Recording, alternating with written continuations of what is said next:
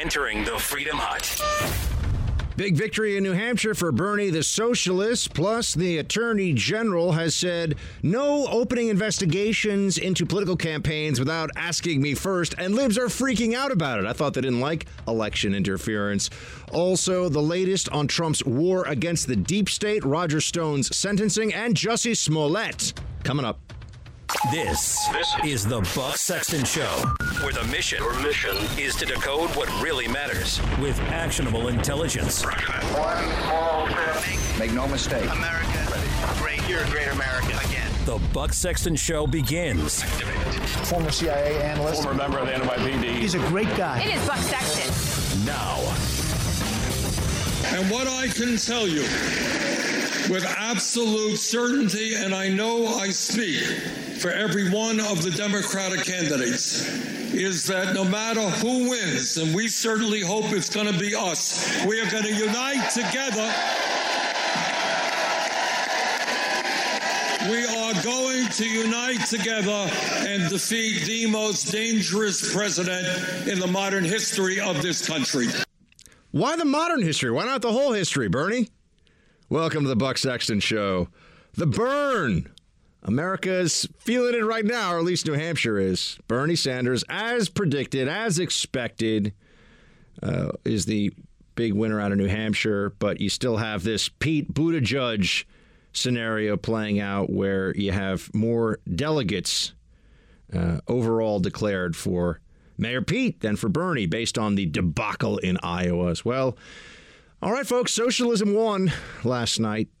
And social, at least in the Democrat primary. Let, let's keep it real. Let's not pretend like this is something more than it is. But there were some interesting narratives that were playing out. Uh, let, let me first say, before I jump into smashing the idiocy of the far left Dems, which is going to be fun for all of us, as it always is. Uh, Andrew Yang dropped out last night. And I have to say, I think that Andrew Yang, yes, he was trying to bribe voters with their own money, essentially, which is a novel idea, though. It's creative. I give him points for creativity. But Andrew Yang always came across, and I, I interviewed him. He's somebody who would speak to conservatives. Andrew Yang was a nice, he's an affable, intelligent guy who was trying to bring some new ideas into the public arena.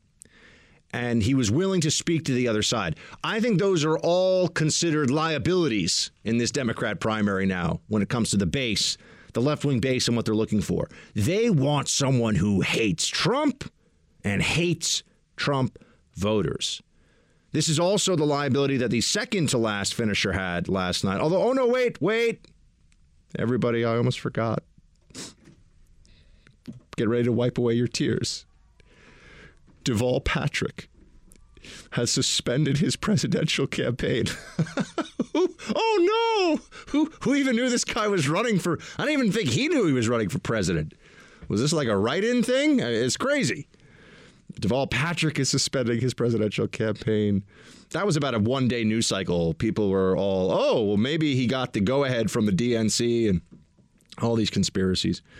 So we're really working our way from the bottom up in terms of the finishers. But I, Yang's a nice guy, and and I think he should be shown the respect due someone who's willing to approach the other side, which these other Democrats these other libs for the most part. Mayor Pete will speak to the other side, but that's because he's he's Robo Pete. He's like he's like a, a, robot, a cyborg who says the things that he thinks politicians should should say. We'll get to him in a little bit.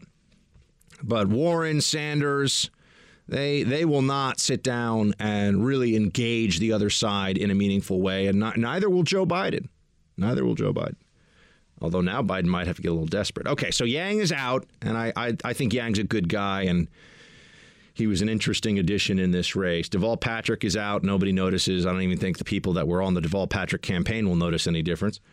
Uh, you have Tulsi Gabbard, who's also a little too respectful of the other side, you know, meaning that she's willing the other side's voters, not not Trump. She hates Trump. She's far left. I have no illusion. So is Andrew Yang. But she doesn't hate Trump voters, and she really does. She's in the military. She respects the military. She respects service. There's some there's some innate goodness in Tulsi Gabbard that the left hates. you know, her her willingness to say maybe we shouldn't abort third trimester babies. Oh no no no no, that's not okay on the left. How dare you? How dare you? that's the. Uh, uh, remember that that Greta Thunberg speech? I like. How dare you? That's a fun one to say. But uh, Tulsi Gabbard's obviously not going to win the nomination, but she's staying in it because she thinks that her voice is, is worthwhile in this race. And then that brings us to the number five, number five finish in New Hampshire. Joe Biden, the media beloved frontrunner, ahead on all these national polls. Oh, he's going to beat Trump. He's going to sweep the field. He's going to crush all of his opponents. He will crush them, drive them from their villages, and hear the lamentations of their women. Bonus for any of you who get that one. Uh, so that was what we were told about him. And uh, this is what ended up actually happening last night with Blue Collar Joe. Producer Mark, play clip 10, please. I want y'all to think of a number 99.9%. That's the percentage of African American voters who have not yet had a chance to vote in America. One more number 99.8. That's the percent of Latino voters who haven't had a chance to vote. so when you hear all these pundits and experts, uh, cable TV talkers talked about the race, uh, tell them it ain't over, man. We're just getting started. Well, he did flee the scene pretty early last night. He left. Biden left New Hampshire many, many hours before the polls closed. He's like, I'm out of here. I'm going out of South Carolina. And Biden is assuming that uh, he will have very strong support in. By the way, I didn't mention uh, Michael. Michael Bennet also dropped out. Okay, Michael Bennet. Do we have the Michael Bennet claim? I think he said like two days ago that he could beat Trump. Do we have? Well, maybe we'll find that one. He's really not. He's not the most inspiring candidate I've ever heard. I don't know how long I can do this impression while you while you find the clip of Michael Bennet. Play it. And if we don't win elections, we can't do anything about that. And our kids can't fix their own schools. Our kids can't fix our broken immigration system. Our kids can't fix climate change. Our kids can't change our tax code so work pays again in this country. That's the work we have to do. That's why we cannot lose. That's why Donald Trump needs to be a one-term president. I'm asking for your help on Tuesday. I can beat Donald Trump and win the Senate back. We'll win 55 seats in the United States Senate. I don't know when Michael Bennet decided that he was Colonel Nathan R. Jessup, United States Marine Corps, Guantanamo Bay, Cuba, but all of a sudden he's just yelling at everybody. You can't handle the Trump. Like, what happened? My impression of him is much closer than it sounded right there because I've never heard him scream so much. I guess he's at that last desperate few hours of a campaign where he figures maybe he'll get a soundbite. Oh, we just gave him one on this show, so I guess it worked. But really, he's kind of like down. He kind of talks down here, and he doesn't. Uh, he he doesn't have a twang. He just sounds like a guy who, like the guy from, was it South Park? I think he sounds kind of like one of those guys.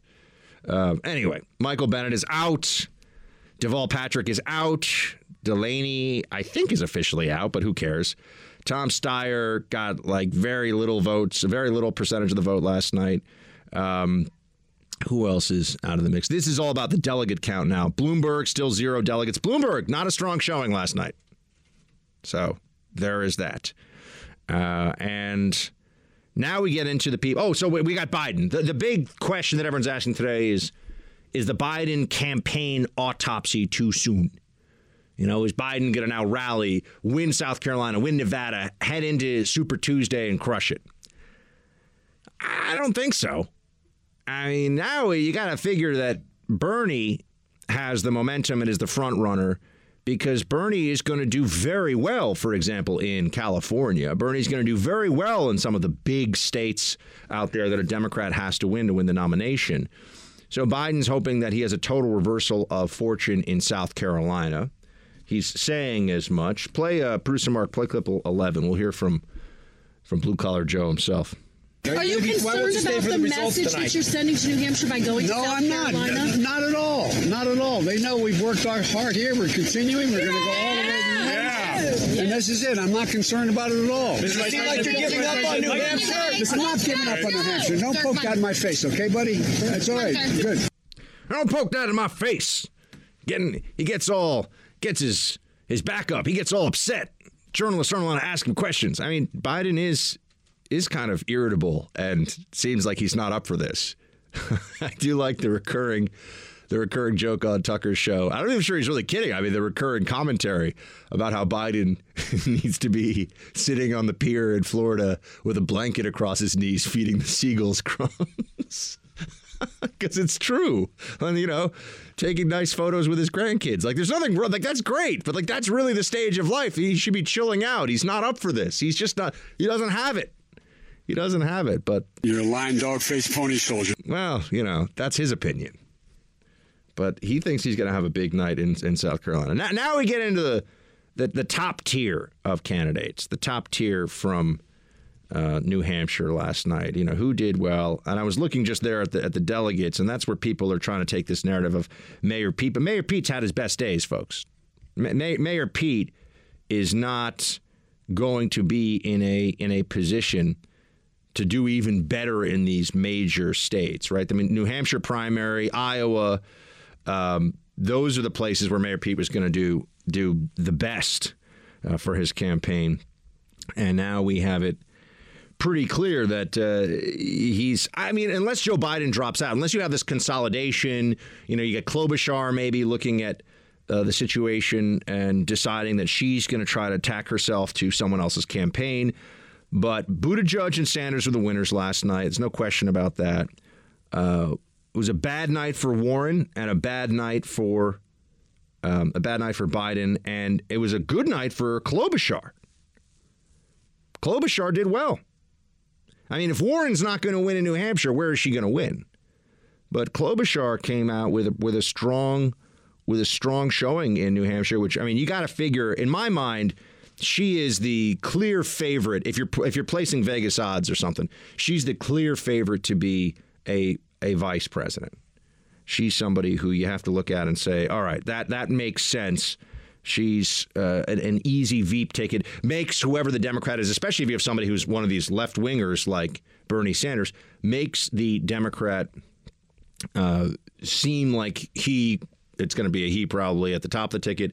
Appeals to that center of the country, to those important usually we call you know the Dems would call them libs would call them flyover states, but when they need their votes, they're really important. Misca- oh, Wisconsin, no, no, Wisconsin and Michigan.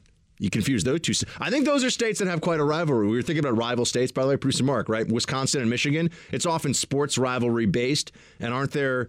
There's some like uh, like Wolverines versus Badgers or something, right? Isn't you know Honey Badger versus Wolverine?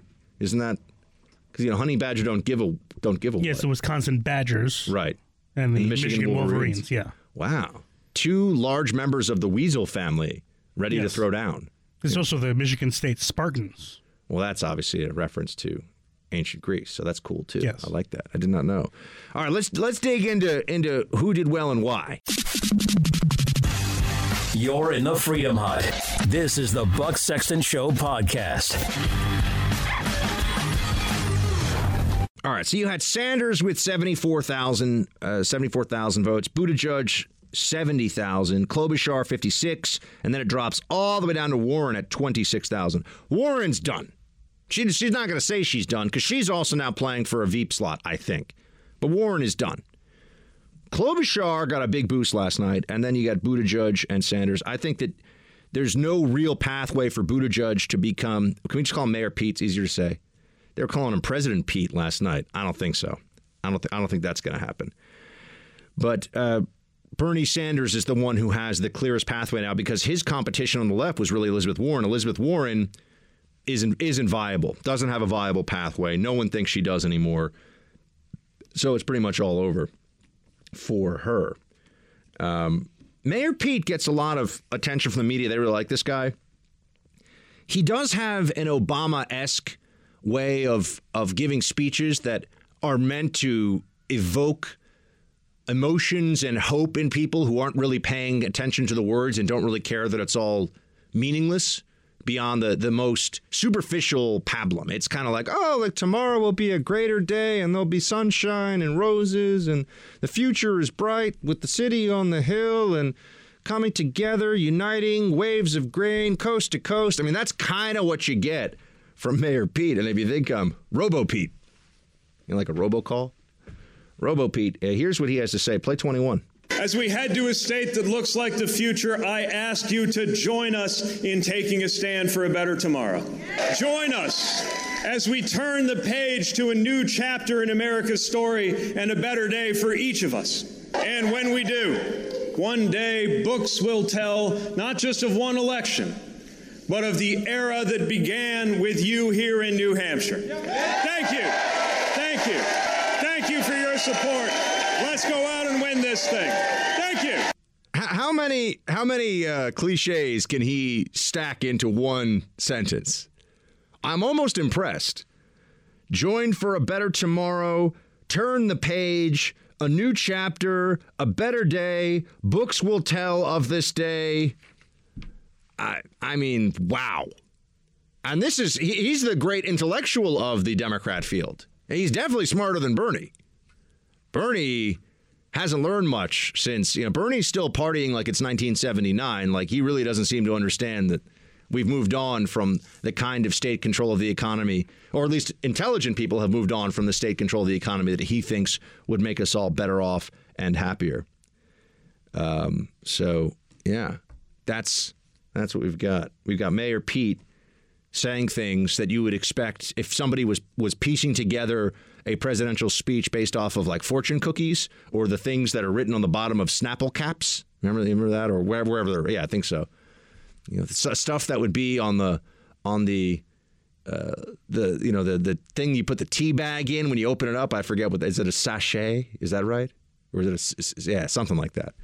That's where you get the wisdom of Mayor Pete. You know, it's being given out for free by major corporations because it's just it's just pablum. It's the most milk toast. Oh yeah, here's and which is amazing because Mayor Pete started out and he's been allowed to make this shift because the media is desperate for somebody to get behind that isn't a crazy old socialist. Uh, was shifted from being a guy who was lecturing Christians about how being a Republican means you're a bad Christian, basically, and sneering at people all the time and saying that Trump supporters were racist, to a guy now who talks about how tomorrow there'll be blue skies and green grass and clean water and fresh air and happiness and fairy tales and unicorns and bliss and Shangri La. I mean, that's what he's saying now. And the media's like, yeah, that's Mayor Pete. Whatever he has to be today is what he should be. Thanks for listening to the Buck Sexton Show podcast. Remember to subscribe on Apple Podcast, the iHeartRadio app, or wherever you get your podcasts. There seems to be a threat of violence in the air these days. I wanted to know if you have felt it on the trail, and uh, where do you think that's coming from? Um, well, I think when you have a president that is cutting people down all the time, belittling them, going after immigrants, uh, that it fuels a lot of anger. Oh yeah, let's focus on how Trump is causing violence. Right? That's that's the the story we're always going to hear. There's a threat of violence. Joy Behar. I think there's a threat of violence. Well, it's interesting that there's there may be a threat of, of violence that they're making up, but we can look at a very real threat of violence. How many how many of you have even heard about the attack on Trump supporters uh, from a guy who was a left wing Democrat who has now it has now been made clear he has told the police in Jacksonville that he did this because he does not like Trump supporters. Quote, uh, he accelerated, uh, this guy Timm, his last name is Timm, what's it, Gregory Timm, accelerated his vehicle toward the canopy tent and tables while victims moved to avoid being struck. Timm then knocked over several tables, chairs, and tent with his car, got out of the vehicle, took out his phone, and flipped them off before driving away. Timm willingly showed the officers the video, which cuts off before he struck the tent, the police report says, and the suspect was upset the video ended before the good part. How many of you even heard about this? A guy just runs runs over Trump tents with his car. I mean, that's a scary thing, right? We can say now, oh, nobody was killed. How big a if somebody ran over a tent that you were working in and ran over the table and ran you would be thinking, "Oh my god, this person's a psycho. They're going to try to run me over and maybe, you know, my wife or my kids who are next to me." Next. That's what you would think. Because a normal person, a well-adjusted person doesn't see political volunteers registering people to vote and then say, I'm going to run over all their stuff with my car. And they have to scramble to get out of the way. He could have killed somebody. He's being arrested for, he's been arrested being charged with many counts of assault. This is a Democrat, folks. Democrat. Do you know his name until I said it? Have you seen his picture anywhere? No? Oh, wow. Who, wants to guess what would have happened if there had been an AOC organiza- you know, organizer somewhere, you know, here in New York, let's say, registering people to vote and people that are AOC supporters all gathered together, and you had some white guy in a MAGA hat drive and, you know, r- run over a bunch of stuff and assault people. Do you think it'd be a big deal? Do you think you'd hear a lot about that one? But no, we still have to turn on Joy Behar, who thinks that the real threat is Trump supporters. Gotta worry. I'm she. I'm a little too, a little too uh, like old smoker's cough voice for for Joy Behar. I gotta I gotta figure this one out a little bit more, but it's, it's close. You know, she kind of sounds. She's kind of up here. She has the accent. She has this sort of gravelly quality, right? I mean, it's getting closer. We're, I'm going to nail this one. I'm going to nail this this impersonation for sure. So they're saying that uh, Klobuchar goes along with that because she has to, because she's on The View, and a lot of very, very, very stupid things are said on The View every day. Uh, I don't know why anyone honestly watches the show. But uh, then you get Klobuchar, who says that there are, uh, that she says something else that I think we need to establish right now is, is just flatly untrue. It, it's really a lie. But Democrats have to pretend. They have to keep this this mythology going. Please play clip 15, producer Mark. Well, first, I say this I am strongly pro choice. I have always been pro choice. Um, but I believe we're a big tent party, and there are pro life Democrats, um, and they are part of our party. And I think we need to build a big tent. I think we need to bring people in instead of shutting them out. And that also includes independents right here in New Hampshire, as well as moderate Republicans. That's not true. There is no room for pro life Democrats. There's no room for pro life Democrats, in the Democratic Party. We all know this. They pretend in election years. This is the classic Democrat head fake. You know, Democrats often pretend to be things that they are not, pretend to believe things that they don't, so that independents and, yes, can, more right leaning or conservative leaning Democrats will go along with them. And even sometimes perhaps some Republicans will switch over and say, oh, okay. I guess I'll I guess I'll give the this this Democrat. You know, you had what was it the uh, gun gun toting you know blue dog Democrats, and you, you know you hear all these things, and in some places in the South they're able to get away with it still. Less so, I think, now than they used to. But that's only because the Democratic Party allows that so that they can get somebody in a redder state in elected office who's going to go along with the left 90% of the time and on either guns or on uh, on pro-life issues, they know that when the when push comes to shove, they're actually going to vote with the Democratic Party. But in election years, they get to play the game. In election years, they get to say, "Oh yeah, no, plenty of room for pro-life Democrats and, and independents who are pro-life." No, it's it's now a binary. I mean, if you are a Democrat and you're going to be in good standing with the Democratic Party, you have to believe that abortion is a, a fundamental woman's right a constitutionally protected right, which is an absurdity, by the way. I mean, there's the, the, this is the, the violence. Never mind the violence done to the unborn, tens of millions of them over the years, but the violence done to the Constitution, just by the pretense that there's a constitutional right to abortion, is something that no serious person can deny. And yet here we are, because there's such a movement of this. And look, it's I mean, people that have been have been supporting something that is deeply wrong and immoral, they tend not to just switch around. They tend not to just come to the, the truth on their own. And when people start presenting them with the truth, they get angry. They get even more defensive. Uh, so until until finally the position collapses, you know. So that's where I think we will eventually head on that issue. But for right now, the Democratic Party is entirely uh, in, its position on on life and on the rights of a baby in the womb at the fetus stage of development, still a baby, Uh, that very clearly is dictated by Planned Parenthood, by NARAL, Pro Choice America, these different groups that funnel huge amounts of money to Democrat candidates, by the way. Huge amounts of it. So don't don't think for one second. And they just pretend things are untrue. I mean, look what they did with uh, David Daleiden and the Centers for Medical Progress, the group that they set up, really the the the group that was a a front so they could investigate what was really going on show people what was really going on in Planned Parenthood. The media just went along with all these lies, edited videos, all videos that are. That's a stupid talking point. The videos were real. It showed what's going on there. The Democratic Party just pretends it's not. But then again, they've got Northam running around who said on tape, I mean, said on radio that, yeah, you know, if a baby's born and it's still alive, but the mother, you know, wanted it to be aborted and it's survived an abortion. This does happen, by the way. They keep saying it doesn't happen. That's a lie. This does happen. Uh, then you know they they try to make it comfortable before it before it expired, before it dies. That's the that's the real Democrat Party that you're dealing with today. And and people will say that Northam didn't say that. He said it. Never repudiated never repudiated it, by the way. But they'll just say, oh no, he didn't say that. It's denialism. These people have been so brainwashed that they're incapable of seeing things that are right in, the, in front of their face that are a, an issue of fact. Did he say or did he not say? Oh no, he didn't say that. Here's the video. No, no. No, he didn't he didn't say it, even though I'm watching a video of him saying it. And he's never said that he didn't mean it. He's never said that those that those words are completely untrue. I mean, he's probably said now, oh, he misspoke or something, but okay, misspoke how?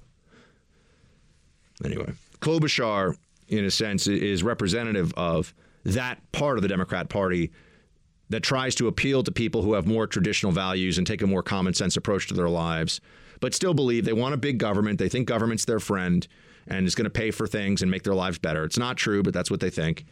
And in election year, the Democratic Party will give Klobuchar, people like Klobuchar leeway to fool people into voting for them. So that's that's Klobuchar's role in all of this. Um, we have a New Hampshire voter who explained his uh, or her. I don't know what if it's a male or female voter because I'm just reading this on the transcript here. I want to hear the, this uh, explanation of why this person, this voter, voted for Klobuchar. Producer Mark, play six. For the Who did you vote for today? Um, I voted for Amy Klobuchar. Tell me why. Uh, I actually went in and eeny, meeny, miny, mowed it. You're kidding. No, between Literally two candidates. in the booth. In the booth. I like it's obviously a woman. I uh, eeny, meeny, miny, mowed it.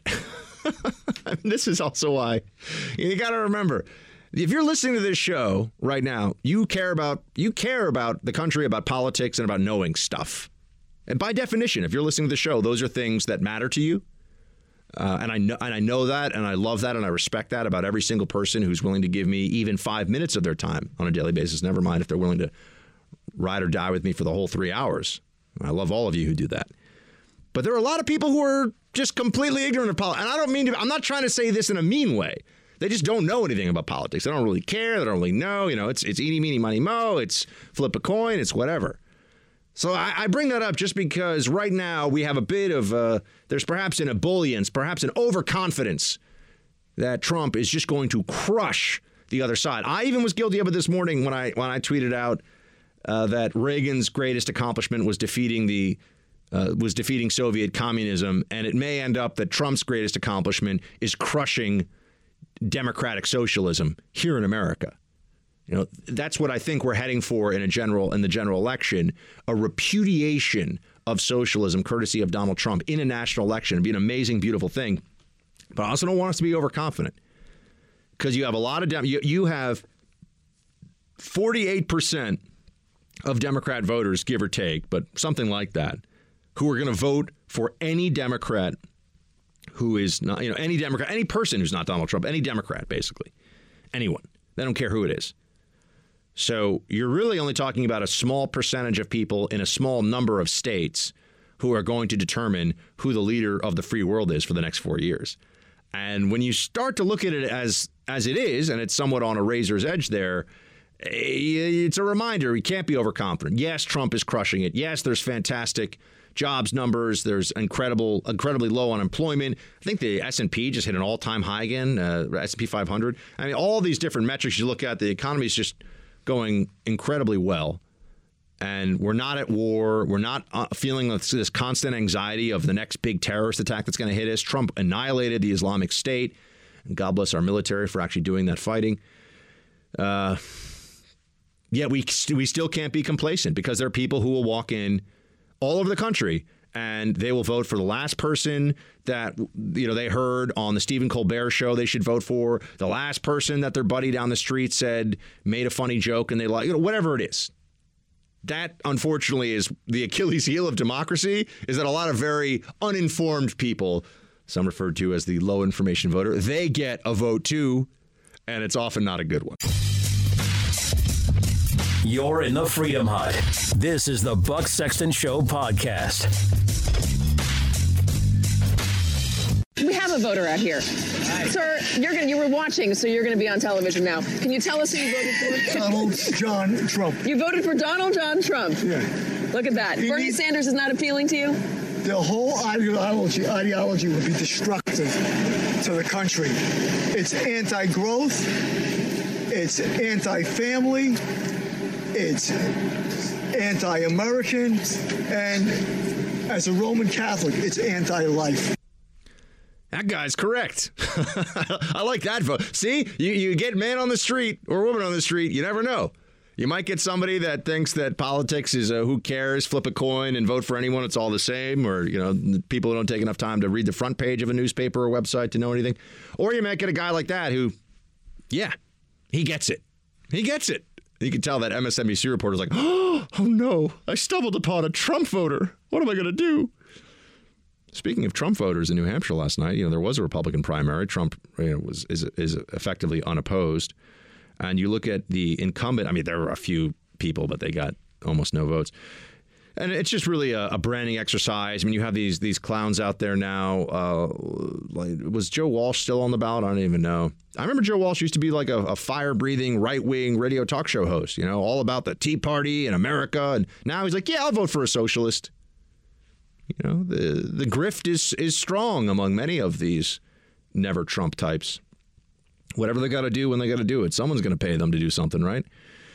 Uh, but for incumbent voter turnout, this was very interesting. You won't see this or hear this from most of the mainstream outlets, maybe from any of them. In 1984, Ronald Reagan was the incumbent in New Hampshire. He got 65,000 votes. 1996, Clinton was the incumbent in New Hampshire.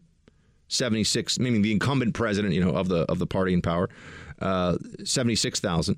Bush, 2004, 53,000. Obama, 2012, 49,000. Trump in 2020 in New Hampshire, a state he lost to Hillary Clinton by a couple thousand votes. Trump in 2020 got 118,774 votes. That's an enormous, an enormous number of people turning out in that primary relative to other uh, primaries of either par- either party in power. How many votes an incumbent president would get in New Hampshire? Now, New Hampshire's just a snapshot. Obviously, it's a small state, not a lot of delegates in play for the general election, but people are looking at this and they're drawing some conclusions from it. Trump enthusiasm is high. Uh, people understand that there is a lot at stake for them in a, in a serious way. This is going to affect uh, this is going to affect their lives, and that's why I also turn to the "Are you better off today than you were four years ago?" question, which many people will point to and say is at the heart of kitchen table politics, or you know, this is the the issue, the central issue, uh, the central issue of any national level election is: Are you better off today than you were four years ago? By a 24 point margin, uh, the answer, according to Gallup, is yes. So 60% of Americans say they're better off now than when Trump took office. Only 36% say they're not. That 36% I would note is really representative of the that's the Democrat base. They've they've been told, they've been they've been psychologically conditioned to think that what's good is bad, what's bad is good. It doesn't matter what the truth is about the country and how things are going. How is the economy? What's going on with prescription drug costs? What's going on with wars abroad? What's going on with national security, safety? What's going on with securing the border? All these things that you can point to and say, okay, well, this is better than it was before Trump was president. They say, no, it's not. And then when you try to ask them, why is it not better? They say, because Trump said Mexicans are rapists in Charlottesville. And, it, and that's not, you know, these are all misrepresentations of what he said that also have absolutely nothing to do with the other things we're talking about when we're discussing policy and metrics and numbers. But that's that is the power of the left wing echo chamber, the corporate Democrat media. What they're able to do is convince people that up is down and down is up. And no one wants to believe that they've been fooled in that way. So it's essentially impossible to convince the 36% of people say they're not better off that they are, because that would mean that they'd have to admit that they've been fooled by the Democrat corporate left wing media. Thanks for listening to the Buck Sexton Show podcast. Remember to subscribe on Apple Podcast, the iHeartRadio app, or wherever you get your podcasts. We said this to Paul Ryan in the summer of 2016 when he endorsed Donald Trump and got nothing in return for it. Republicans from that point forward have never held him accountable, and that's why we, our, our constitutional republic, literally, and the institutions in it literally are being challenged every single day by this would-be dictator. I mean, say that sounds tough, doesn't it? You tell That's me. That's the word I you was tell me. to use. Does Donald Trump, would Donald Trump not do whatever he could do if he could get away with it? Seriously, if he could arrest every journalist he didn't like, if he could arrest us tomorrow, let me ask you a question. Do you think he would arrest us tomorrow? Do you think he would arrest the editor uh, of the New York Times, the editor of the Washington Post, Jeff Bezos? Do you think he'd arrest him tomorrow and throw him in jail to silence him? Like- Do you think that Joe Scarborough is the dumbest person on television? He's making a play for it. Ana Navarro should be worried over at CNN. Joe Scarborough really trying hard to become the dumbest person who does political commentary in any medium, but certainly on cable news. Do you think he'd arrest us tomorrow? You know, Scarborough and, and Mika, uh, putting aside all all of the stuff we could talk about there, Scarborough and Mika very much remind me of the the quote cool kids in high school who really thought they were amazing and never figured out that no one actually liked them and they were kind of dumb. But but somehow they they they had some people they had sycophants around them who were saying, "Oh well, you're the cool, you know, you're queen bee and you're king bee or whatever. You're you're so important." And it's like, no, actually, no one in the school really likes you, and everyone thinks you're kind of dumb. They're a very small audience, by the way, but there's this perception of of elitism around that show. Oh, they have they have people that are you know connected on Wall Street, and they have people who are connected to corporations, and it's NBC, and NBC is this blue chip brand, and I mean, how much dumber is it going to get than would be would be dictator Donald Trump? Really, he's a dictator. He, he goes to court. His his administration goes to court and keeps winning because they're on the right side of the law. The petty dictators are the people who are sitting in federal uh, federal judges' robes, appointed by the Obama administration, trying to prevent Trump from being able to exercise his actual powers as president of the United States. Would he arrest us tomorrow? Would he arrest? You know, it's also it's so stupid and it's also offensive at some level because we we wouldn't Trump supporters would not allow that. They've convinced themselves that there's nothing Donald Trump can do that any of us would oppose, be upset with, or that we, we would let Trump round them up and send them off into into camp somewhere. So, no, that's not true. It's really stupid. And this is the only way, though, they can feed that emotional need that they have for looming cata- looming catastrophe, courtesy of Donald Trump because that's what they've convinced themselves is constantly happening. Is literally every day is this is this idiot says this guy used to hold himself up as a conservative, as a Republican. What is he now? Just does the bidding of the of the paymasters over at NBC, you know. Just and Mika's just there. Oh yeah, yeah. Oh, absolutely. You know, my gosh. The whole thing is the whole thing is absurd. But Trump's waging war on the deep state right now, which is great. It's fantastic. So happy about this. Not going to back off of this at all. You see, there are a few very important, very uh, underlying themes of this administration that really upsets the media and really upsets some people within our governing apparatus. I don't even really mean just the the, the elected officials. I mean the the unelected branch, the administrative state, or people that work in government agencies that wield government power. Those agencies are created by elected officials or overseen, at least technically, by the president in the executive branch, but they really act as authorities unto themselves. And they have grown far too large, far too uh, powerful, people working there think that their mission is separate from and more important than the will of elected leadership that they're supposed to be representing. And this is where we get the deep state. That there is a sense among many who work in the federal bureaucracy that their opinions, their views on things are more important than what their actual obligations under the law and under the Constitution are. And this is how you have, for example, you know, the well, we, have got a few levels of this. One, because there's, there's a lot that I want to get to here. You got the Vindman situation and you got Roger Stone.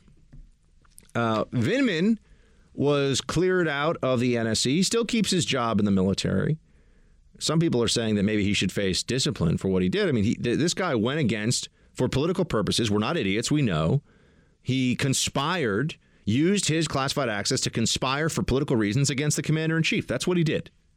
We can all do the whole, oh, but the phone call and the, the Russia and Ukraine and it's, it's all just garbage. It didn't go anywhere. It wasn't anything. It was all just this was this was a a product of the the fever swamp of left wing mania. Right? That's what this whole Ukraine phone call, Zelensky interfering in the election, Joe Biden, Hunter Biden. It's just uh, but the liberals need this, right? They need more of this because what else are they really going to offer up? Oh, yeah, Bernie Sanders is going to do a better job with the economy. This is unserious. This is flatly unserious. We all recognize that. Uh, people like they like the feeling though of oh no, I want to vote for the person. I want to vote for the person who is going to give everybody free health care and everybody free school and everybody free this and free that. If you really believe that much in free, then you should believe in walking up to a doctor and telling him or her you're going to work. You're going to go to school for years and years and years after you get your undergraduate degree. You're going to go through a residency. You're going to go through all this. You're going to work your butt off. And you're going to see whatever patients the government tells you to see. And you're going to get paid whatever the government decides to pay you. And that's it. That's how it's going to go. Yeah. Oh, and, and you're going to have, you're going to be mandated to do it, by the way, because when doctors start dropping out saying, I don't want to do this, I, I want to just be in the private insurance market. They're going to be whoop. They're going to be used uh, either with regulation or just with outright law. They're going to be told, no, you have to see patients. Your labor is now owned by the government. It's a human right, don't you see? You have to see these patients. For what we tell you, you're going to get paid. Oh, you can't keep your business open? Too bad. Go work for a massive hospital system that's getting a lot of, uh, you know, that's that's on the gravy train of Uncle Sam already. I mean, just don't even get me started. But the administrative state, going back to this, I mean, Vindman is a, is a part of that administrative state, right? Somebody who thinks that there's a somehow their higher ideal always coincides with what a Democrat partisan would want, and they never see that these two things are very much intertwined. That these are not separate issues; they are very much synergistic issues. One feeds into the other. One perhaps even dictates the other. So you ask, all right, well, what should we do with Vindman? Vindman got removed from the NSC, and people were acting like this was the night of the long knives. People were acting like this was, you know, crystal Kristallnacht, that this was a horrible totalitarian atrocity because this guy no longer gets to serve at the pleasure of the president. That is that is what the standard is. it, it is the case that if you work in the White House and your position is at the pleasure of the president, he can just say, you know what? You're out. I, I don't like your tie today. I don't like the way that you know you're you're speaking to one of my colleagues. Whatever it is, you're gone for any reason or no reason. They can get rid of you just because they want they want someone new in. They can get rid of you because they just think someone else could do a better job. You don't have to have cause, any reason or no reason. You serve at the pleasure of the president of the United States. Does anyone really think that Vindman, the conspirer, should be kept in the NSC, kept in the loop of, of the, the highest levels of conversations in the White House and national security uh, just because? No, and now we're finding out that they've they've cleared out other Obama holdovers in the NSC. This is this is one of the legacies of what has been done to Trump. This is not going to just be for this administration. Going forward, any intelligent administration is going to say, in every sensitive role that we can, we're going to have people that we think are ideologically trustworthy. Now, you can say, oh, but Buck, no, it's supposed to be national security is supposed to be supposed to be nonpartisan. National security, is supposed okay, we'll tell that to Comey and Brennan and Clapper, you know, the CIA, the FBI, the you know, the DOJ with uh, just you go down the list. All these people, leave behinds of the Obama administration or civil servants who are clearly Democrats who have burrowed deep uh, deep into the well, the really the upper regions of these agencies, and then decided that they're going to wage a hashtag resistance war of the bureaucrats against the Trump administration. That's what has been going on for years now. That's what led to the Russia collusion hoax. That's what led to now this Ukraine phone call impeachment debacle, which does, which has resulted in Trump um, getting the highest approval rating ever of his presidency. So that tells you something. Huge political error from Pelosi and, and company, but the media is too busy trying to convince everyone how smart they are to convince those people like Pelosi that maybe they're not so smart after all and they should try a different tactic.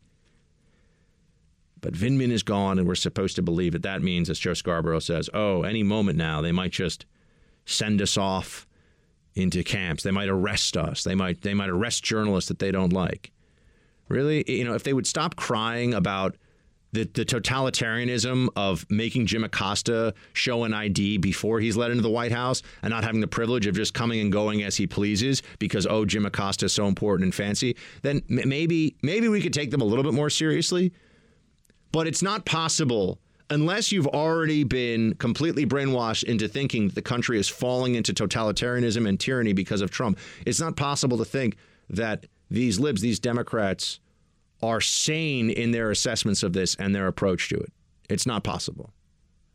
Right? They they they freak out about every little thing. They lose their minds about these issues, and then we try to hold them to account for it. They just say, "Oh no, the next time is when Trump is going to become Hitlerian. The next time is when he's going to show how Stalinistic he really is." And these are the people that are paid millions of dollars to be on TV. I mean, one of the great I, think actually, in some ways, the greatest legacy of the Trump administration. I know before I said crushing Sanders socialism, which he has to he has to win the primary first. Looks like he might, uh, and then he, Trump has to win the election. I'm confident he will, but who knows? But maybe the greatest legacy of the Trump administration is really exposing, in a way, it's irreparable. For intelligent people, the mainstream media is is overwhelmingly staffed with uh, vain, stupid Democrat partisans. I mean, that's re- that is the demo of the mainstream media. There are exceptions. They are in the one out of 10, maybe one out of 20 category. But overwhelmingly, the corporate Democrat media is just full of complete morons. And they're they're buddy buddy with people in power who run these organizations, who run these media, you know, these legacy media outlets that are effectively you know, unbreakable in their ability to make a profit and turn a profit because of the advantage they have in distribution, the networks that they have. So, you know, this is it's still amazing to me, but that, that CNN is considered an elite brand. And so, you know, you'll have advertisements for the most high end companies going on CNN because that's an elite brand. But you talk about conservative media, and it's always, oh, I don't want to get, you know, I don't want to get boycott. I don't want to get boycott. It's a great, uh, unfair unfair advantage that the left has in in the information warfare that we're currently engaged in. Right? I mean, this is battles of propaganda. Uh, but I'm just I'm just beginning to get going here on the. We got more on the administrative state because the Roger Stone case and what that shows us is really important. Um, what what's just happened in the last couple of days, I will get to that. You're in the Freedom Hut. This is the Buck Sexton Show podcast. While the extreme left has been wasting America's time with this vile hoax, we've been killing terrorists, creating jobs, raising wages, enacting fair trade deals, securing our borders, and lifting up citizens of every race, color, religion, and creed. From our rural communities to our cities, we are expanding the blessings of America to all of our citizens. We added another 225,000 new jobs last month alone. They are obsessed with removing Trump from office. We know that. Not even defeating him at the ballot box. They want him gone. They want some scheme, some plot to remove him to work. And that, I think, shows up in their hysteria. We got to talk about that also, the New Hampshire results, what's going on in Virginia with gun con- with the gun control, gun grab effort there and oh so much more with my friend David Harsanyi. He's a senior writer at National Review, nationalreview.com for his latest stuff. David, great to have you back. Always good to be here. Thank you. All right, let's just start. Well, what are your, what are your top lines? Because I got a whole range of topics I want to get to with you. But all right, New Hampshire happened. Should we be taking any big oh my gosh moments from this, or is it still too early to really know? For example, if it's going to be Bernie, if they are going to be the Socialist Party. What do you think? Like you said, I think it's uh, difficult to, to to walk away with any sort of definitive answers about what's going to happen. Uh, it's a weird year in many ways, and uh, but I mean, one of, one of the things I think we need to walk away with is that Biden is that we, something we knew that Biden is not a good politician. He doesn't really. Uh, he can't really compete in many places with, with with with with many sorts of people. He's never been a good politician. He's never actually done well outside of his own state. So, um, I mean, he'd need some kind of miraculous comeback to, to win this, and I don't I don't foresee that because obviously you see momentum, which is you know very vague sort of thing, but you see momentum uh, for the other candidates that are you know competing. Right. I mean, the, the Biden camp is going to say, "All right, we're going to win South Carolina," but I mean, if they even if they win South Carolina, that's not like everything is all fine for the Biden campaign. Yeah, they'd have to they'd have to blow everyone out, which is unlikely. They'd have to win Nevada big, which seems I haven't seen a lot of polling from those states, but that seems unlikely to me, especially when you have, I'm going to call him a, a moderate, though I don't actually believe he is. You have the moderate lane there with him. You have Mayor Pete and others. So I, I think splitting votes all over. Yeah, you're you're picking up on that too. Mayor Pete has, has basically just changed who he is in this race, and it's like no one pays attention to it at all. Yeah, I mean, I think it's just make him mod, uh, a moderate. You know, he doesn't look like a crazed uh, red, red diaper baby. You know, who's you know who's now 90 years old. He looks like a, a guy you can relate to, and I'm sure he is a nice guy. But his positioning, I think I'm going to write about this. I mean, his positioning on almost everything is far to the left of any other presidential candidate that's ever run in a general. Right? So, I mean, he's far to the left of Obama, far to the left of Hillary. So, I think it's something to think about as he moves forward.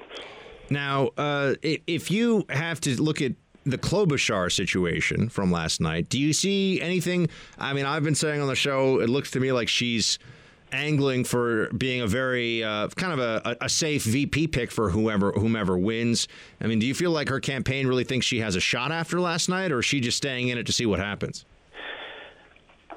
I think they probably think they have a shot. I mean, when you look, you know. She, they're hoping, even though I don't think it works this way, it's not this simple, but I think they're hoping that, you know, with Biden will fall out and, and you know, the, the moderate, she, she sort of becomes the moderate choice. But I don't, you know, I don't think it's going to work out that way. Uh, and, and definitely, I'm sure she's eyeing a VP slot or, or something else of that nature. Uh, I, I, you know, she falls to me within the parameters of terrible that's acceptable for me unlike many of the other candidates. So I wouldn't mind her doing better, but I just I, I'm not. I think people are just sort of clamoring for someone who isn't Biden. and what happened with Bloomberg? I guess no one thought Bloomberg was going to really do that much. I, I, I still think Bloomberg has has sort of a chance to. Uh, keep saying sort of. I, I think Bloomberg has a chance to. Uh, it's so hard to make definitive statements because it's really up in the air right now. But I think Bloomberg still is in there and has a chance. I don't think he was going to be very competitive in these first two states anyway. All right, guys, we're going to come back in one second here with David to talk more about uh, basically liberal insanity, which is a mainstay topic here on the Buck Sexton Show. Thanks for listening to the Buck Sexton Show podcast. Remember to subscribe on Apple Podcast, the iHeartRadio app, or wherever you get your podcasts. All right, so we got uh, David Harsanyi here, senior writer at National Review. Uh, David, I think you, you, wrote a piece on this, right? About uh, there was was it a Washington Post guy who did the whole first they came for Vindman and I said nothing, like making a Holocaust reference because Vindman doesn't get to have a coveted uh, position at the pleasure of the president at the NSC.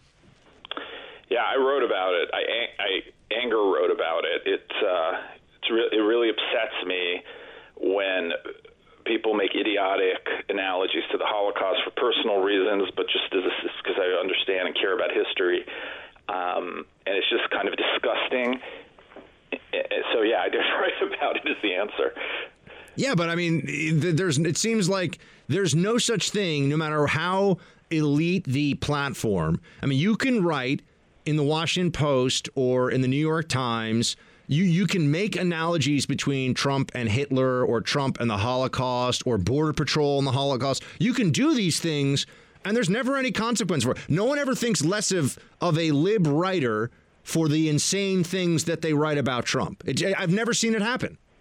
It is insane. The you know the only thing they came for when the only thing they did when they came for Comey was to give him a book deal, right? To give him a, a, a perch from which to speak to. Or McCabe put him on CNN. They go to you know they go to the green room of CNN, not some concentration camp. And obviously, uh, when you talk about uh, Trump, you know, they'll say, "Oh, we're not saying he's Hitler." I mean, sometimes they'll say, "We're not saying he's Hitler. We're saying this is how it started." You know, these are the these are the instincts of an authoritarian and all that stuff, which which is ridiculous as well because nothing, like for instance, the press, they they are not inhibited in any way from saying anything they want. And you know how I know that because they spend 24/7 going after the leader of the country, which means he's not a dictator. It proves he's not a dictator. You know, so it's just, but they've convinced themselves. I, I, actually believe that most of them believe that that's true. But uh, is Scarborough? I, I, didn't play this for you, but earlier in the show we had, you know, Scarborough doing his whole, you know, is Trump going to arrest us? I mean, could he just arrest everybody? And you know, he's a he's a dictator, doing the whole the whole thing. I mean, just going full on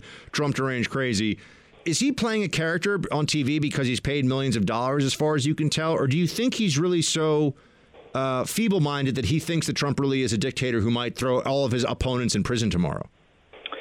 Well, I mean, I think that he is, uh, you know, he's an entertainer for a certain audience and he says ridiculous things for them. But I also think he's a fraud and a coward. I, he never actually debates anyone who challenges him, and he was a huge supporter of Trump. I mean, he'll go wherever he thinks ratings are, and uh, and he and he's sort of a you know a clown. Yeah, I just always wonder who who watches him.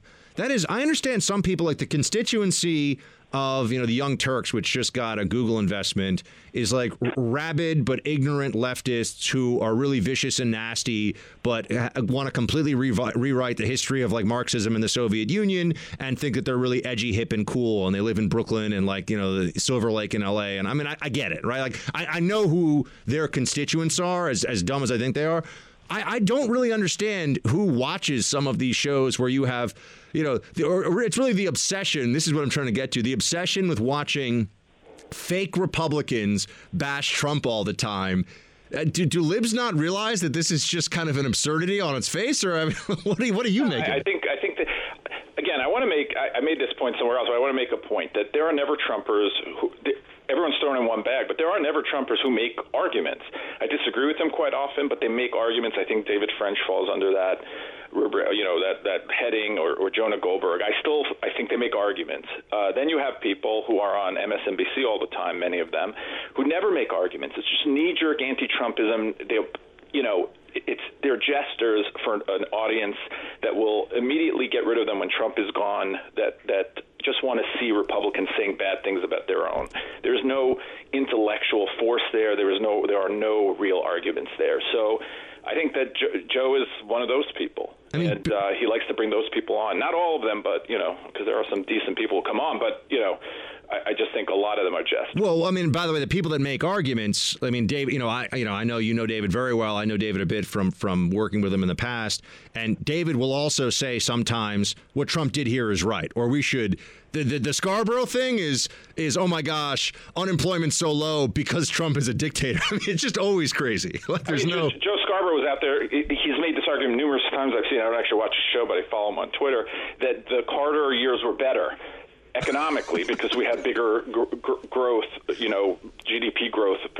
It's so stupid. It's not even worth arguing about. But he, I think, has convinced himself and I, self, and I think the people who watch him have mostly have convinced themselves that that is actually and, and, and, I have to ask this one too. I mean, Bill, I mentioned Joe, Joe Walsh is just a, a, a kind of a sad opportunist, and that's that's fine. But uh, Bill Kristol was the editor in chief, I believe, of the Weekly Standard for I don't know how many years, maybe a few decades, uh, and now he's like, I'll vote, I'll, I'll vote for a Democratic Socialist over Donald Trump. I mean, how do you do? How do you go from being conservative neocon flagship publication guy to yeah, I'll vote for the socialist? you get into a fight, and I think you lose all sense of uh, scale, historic scale, and you lose all sense of, you know, your own ideology because you're in a fight and you just hate the enemy so much that you're just not thinking straight. And that's the problem with people, I think, who treat politicians in ways they shouldn't be treated. You know, to me, it's never been a religion. I don't really care about Donald Trump, honestly. I care that he does the things that I like and I think are good for America. It's a transactional thing completely for me. I mean, not completely. Listen, I don't want you know some horrible person being president but you know if i if that's the person available to do the right thing then i'm then i'm there and i think you just need to judge uh, the world on issues rather than just people. But I think that a lot of people, you know, a lot of folks have lost sight of. Well, that. this is, I mean, the people that always are complaining that, that Trump is a personality cult. What, what I think is so interesting is that their primary objections to Trump are almost, I mean, from the right, I'm talking about now, are personality related.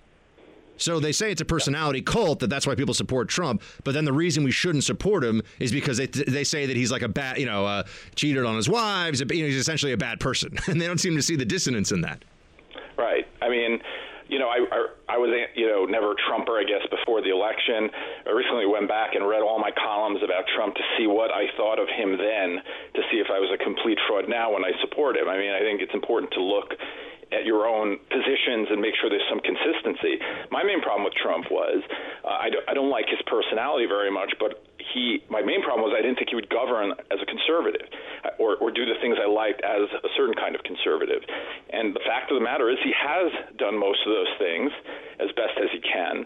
And, and the things that he does that I don't like on trade, and for instance, he promised he would do those before. There's no surprise there. So I don't really see Trump as something as a uniquely you know, weird or bad president. I think you have he has his own personality, which is different. But other than that, I think he's governed as any Republican would, maybe even better. Now, I want to ask you about what's going on. We're speaking to David Harsanyi, everyone. You can read his latest National Review. I know you wrote about what's they're going through this. What's what can fly essentially? What can they make stick in in the Virginia state legislature when it comes to banning and taking away certain guns, uh, uh, suppressors. What, what's happening there? How is this playing out?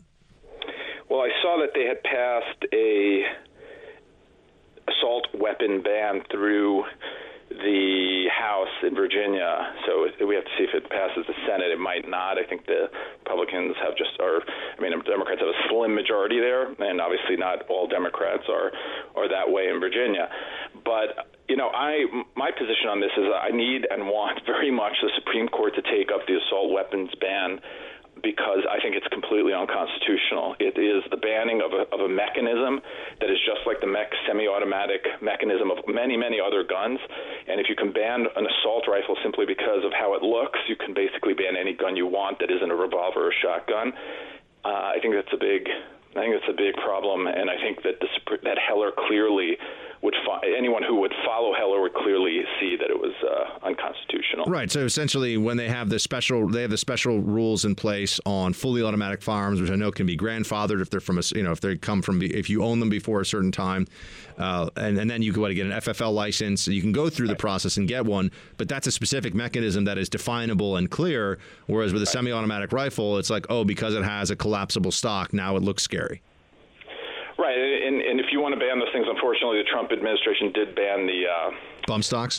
Yeah, yeah, the bump stocks. But you know, and I, I think actually bump stocks maybe could be banned, but at least you should do it legislatively or however else. He, I think, just did it through a executive order. But an assault weapon, assault rifle, assault, I'm sorry, an assault weapon is a made up term by liberals. It doesn't really mean anything other than something they just invented out of the blue. There's no mechanical. And, and yet they're sure enough that they, they can come and, and have people be arrested for possessing one, right? So Right.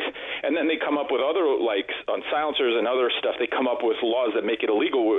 Essentially, they've made millions of people in Virginia probably criminals overnight, or they would if they passed that legislation uh, which is just it seems to me to be something that is unconstitutional. I mean, are they are they are they want to do? Are the Democrats in Virginia just trying to turn Virginia into California as fast as they can? Is that really the plan?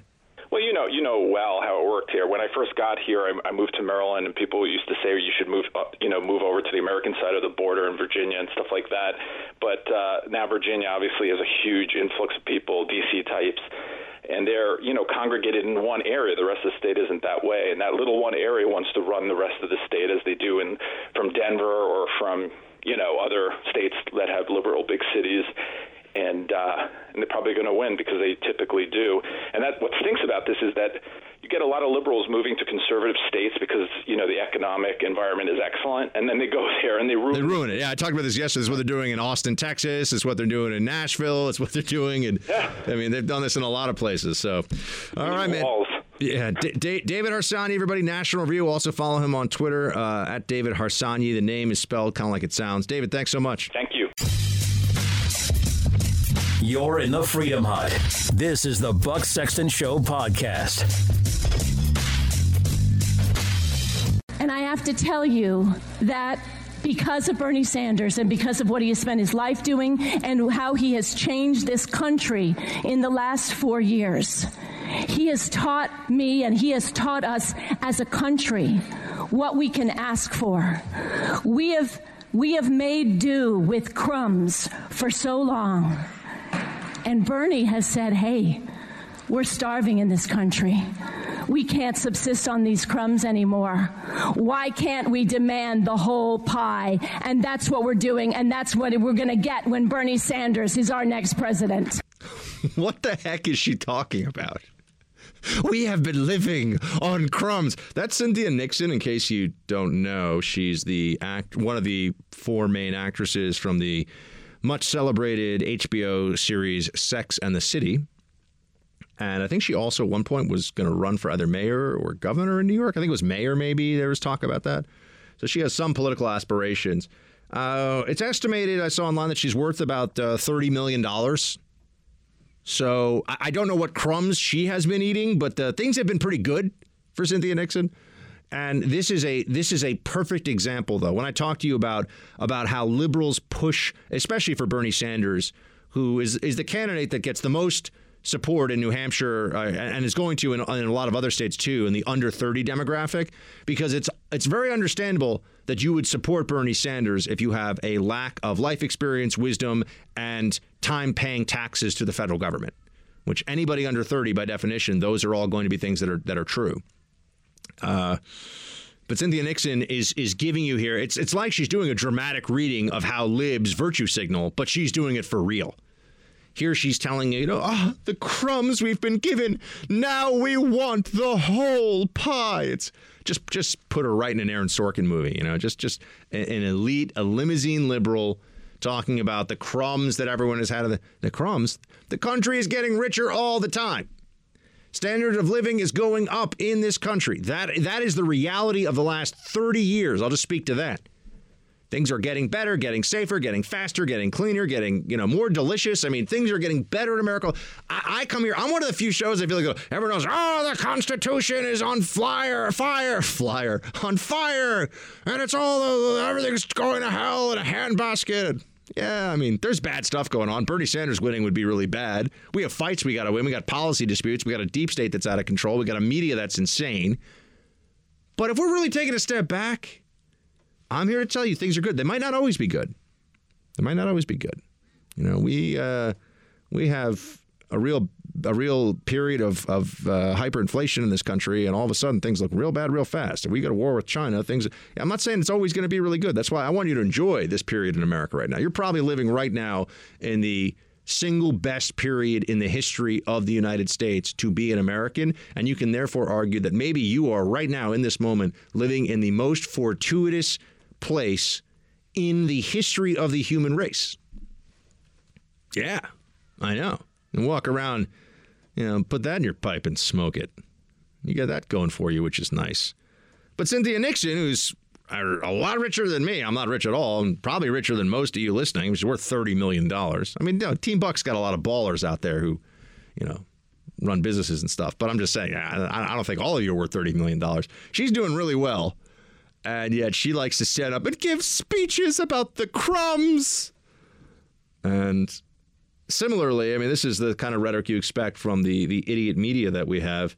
MSNBC's Katy Tur, who is one of the dumber. I mean, she's now like in that uh, in that category with Joe Scarborough, Ana Navarro, Don Lemon for just wow, these people. That guy Dowd at ABC, moron. Wow, these people are not smart.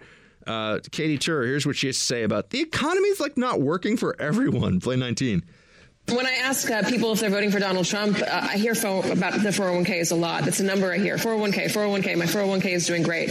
Um, but there are those out there who don't have a 401k, and there are those out there who this economy is not really working for. They might have a job, but it's not a job that pays their bills. They can get a car, but it's a loan that'll last them 30 years. They can't buy a house. The economy is not working in a way that makes their lives function properly. Uh, it's not working for everyone. Does the economy does the economy ever work for everyone? Is that really a is that really a thing that we can believe is happening? Doesn't the economy provide the opportunity for everyone to work in it and to raise themselves up through their own labor? I mean, the world is not fair. You know, I'm not six foot five. I was not born with a trust fund. I do not have, uh, you know, incredible skills on the football field, or the basketball court. You know, the world is the world is not a fair place. Right? We we all have to deal with that. It's never going to be entirely fair. All we can do is try to create the environment that makes the greatest or that, that rewards most efficiently effort and skill and talent and perseverance. And that's what we're constantly doing in this country. Meanwhile, the, the socialist mentality that these these elite libs are constantly foisting on all of us is well because there are some people that aren't doing as well as others we have to just tear down the system and and try radical new stuff that's bernie sanders that's what he offers you that's why he, he is troubling. And if, by the way, if, if Bernie Sanders becomes president, I'm not going to be sitting here doing shows about how this is the best time in the history of America to be in America. Thanks for listening to the Buck Sexton Show podcast. Remember to subscribe on Apple Podcast, the iHeartRadio app, or wherever you get your podcasts. I want to continue with Trump's war on the deep state because it's an important one. It's a battle that we need the President of the United States to be victorious in. And I'm glad that he is willing to wage it because the media is going to scream bloody murder about the whole thing. They're going to completely lose their minds because they like having this fifth column inside the federal government.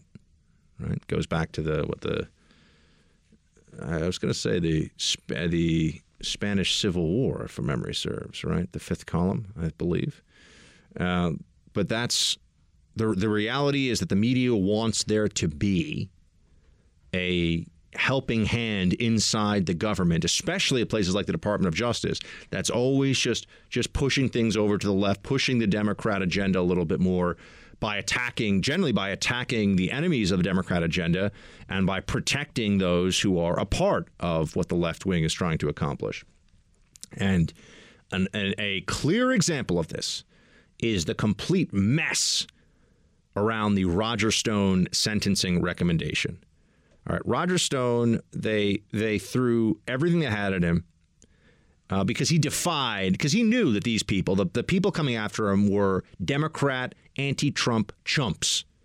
That that's that's the the purest, most honest way to look at the special counsel prosecutors were all Democrats, all Hillary people. Oh, Mueller was on top. Mueller was just a fig leaf. He was a facade. It was Weissmann and a bunch of Democrats the whole time, just like we've been just like I've been telling you.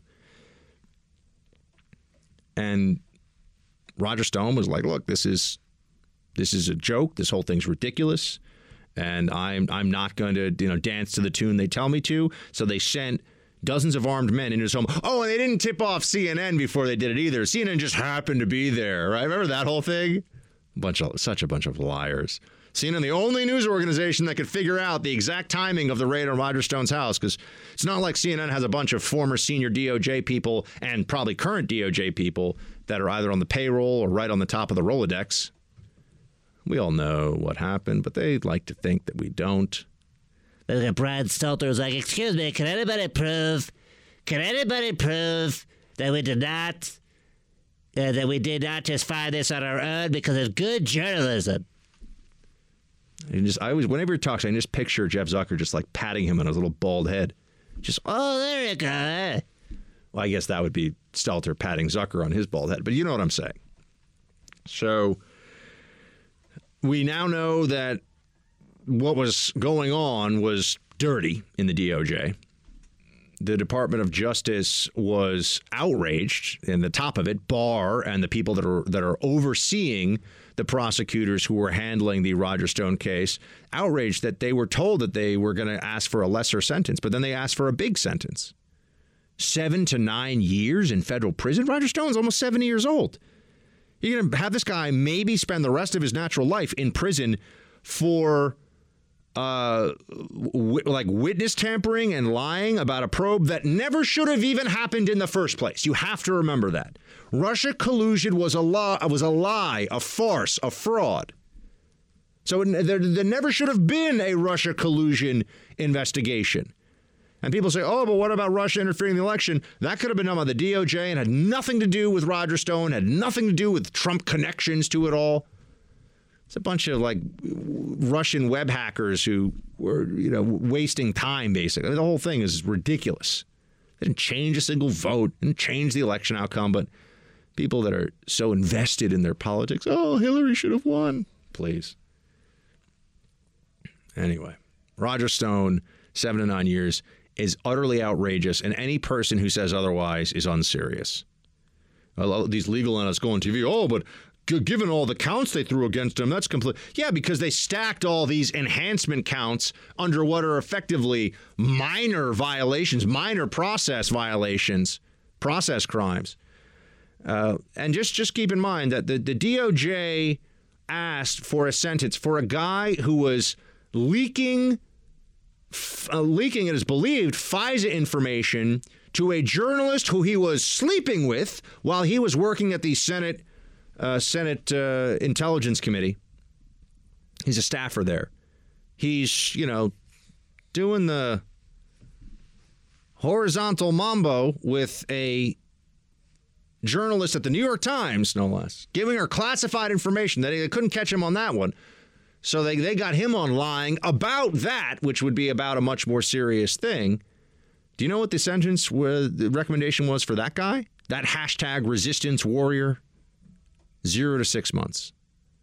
So if you are bra- continuously violating your obligation to national security classified information as a government employee and, you know, doing naughty things with a, a journalist, I, be- I believe he was married, by the way, not, you know, but whatever. We'll talk about that another time.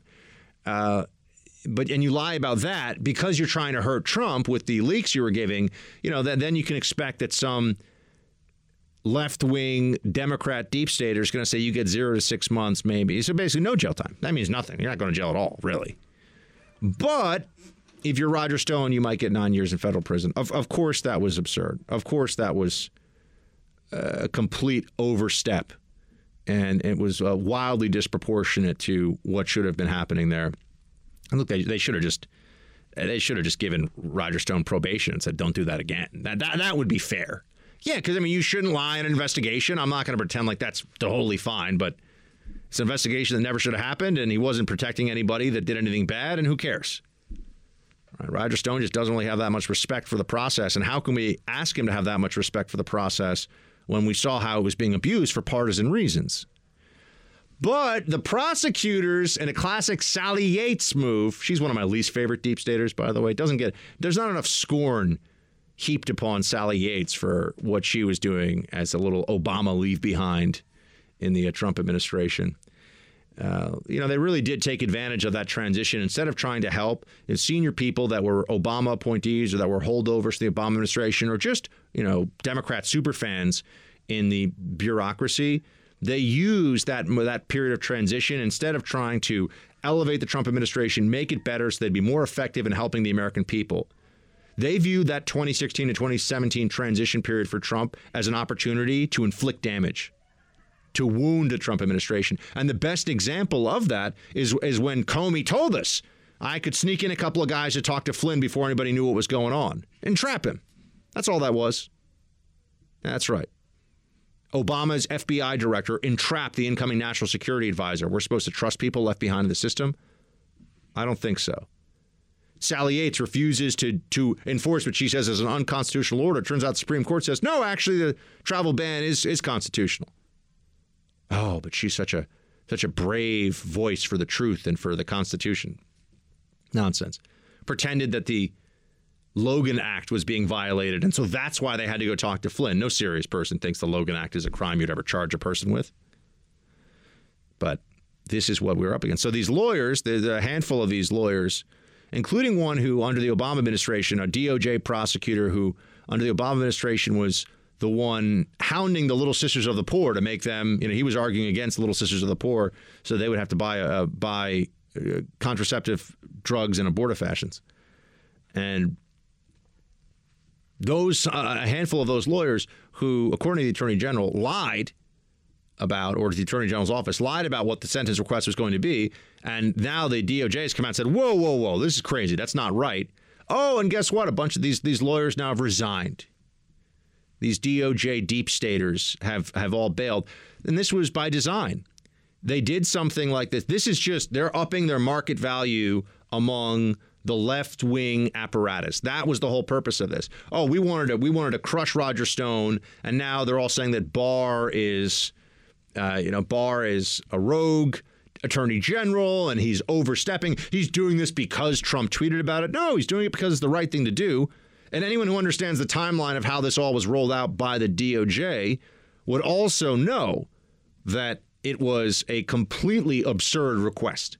Absurd request that they uh, imprison Roger Stone for seven to nine years. I mean, people do really bad stuff and don't go to prison and don't go to federal prison for almost 10 years. I mean, for almost a decade. That's insane. But now the libs are complaining and whining about this. They're saying, oh, it's it's just going to show that that Barr, who is a long-standing DOJ lawyer guy, had you know worked in the Office of Legal Counsel, had been Attorney General before, all right, but now he's a Trump puppet. He's already had the Attorney General job. He's got it again, and they're saying he's a Trump puppet. Trump must have just gotten into his brain and taken it all over.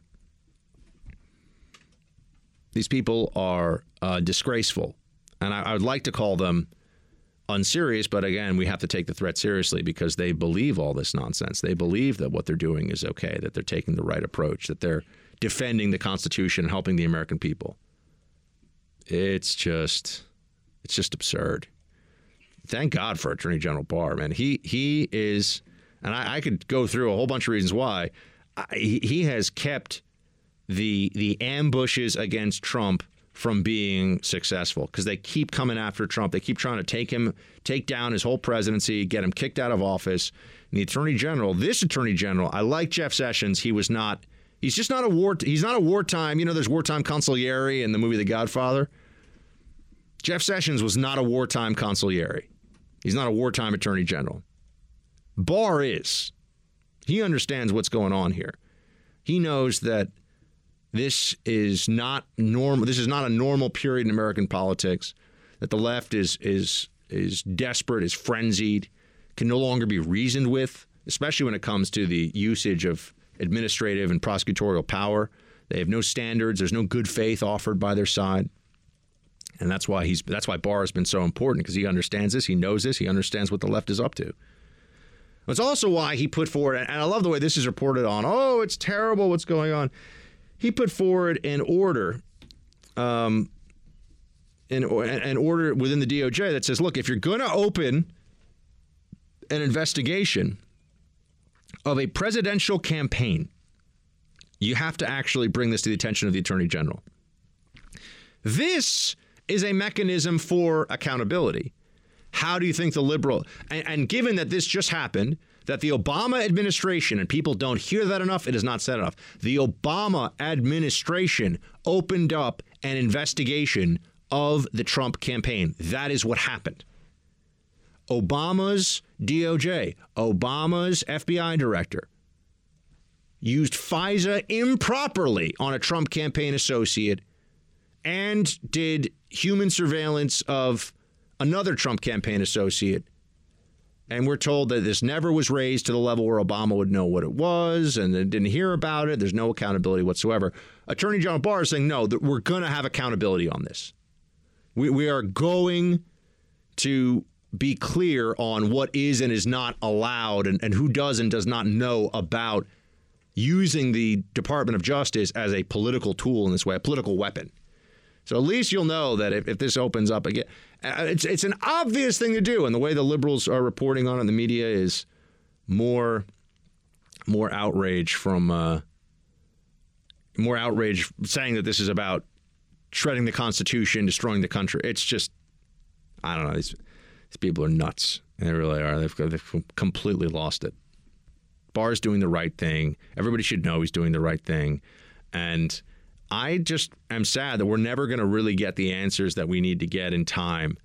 Uh, I don't think that we're going to have the Durham report before the next election. By the time we find out just how dirty the Obama administration was when it came to this, the construction, the fabrication of the Russia collusion narrative, and how it was really always a, a, an insurance policy, in, just as it was said, an insurance policy in case Trump wins to take him down.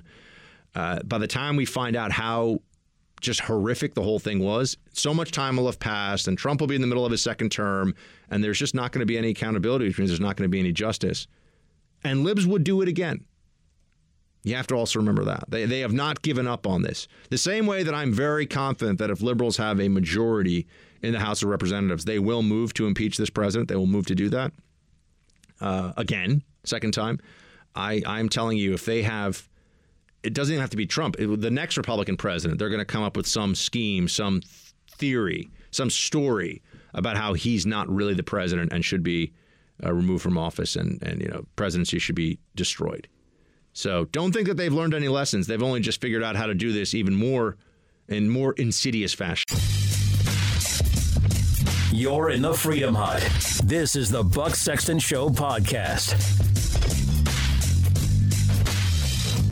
In voting to acquit President Trump of an abuse of power and obstruction of Congress, Senate Republicans sought to justify their vote by claiming that the president had, quote, learned his lesson.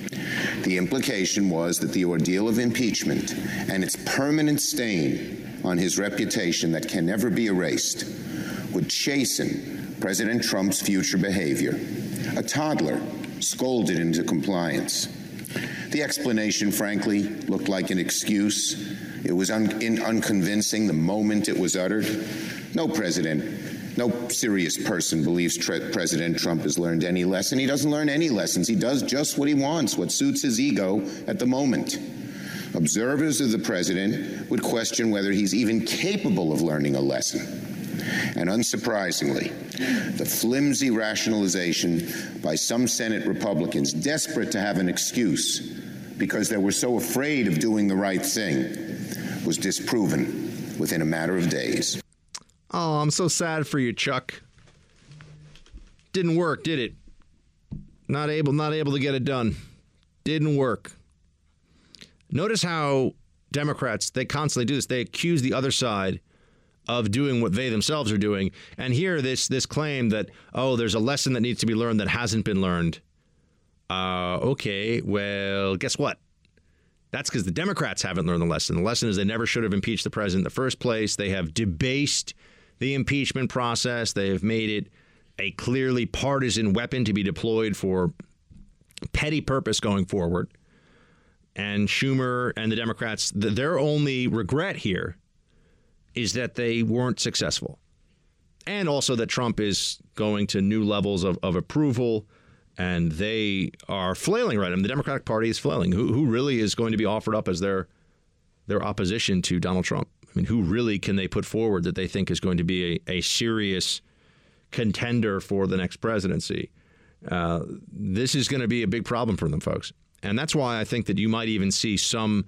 I've been telling you this. You might see an effort to resurrect the Russia collusion narrative between now and the election. I, I really think that's going to happen.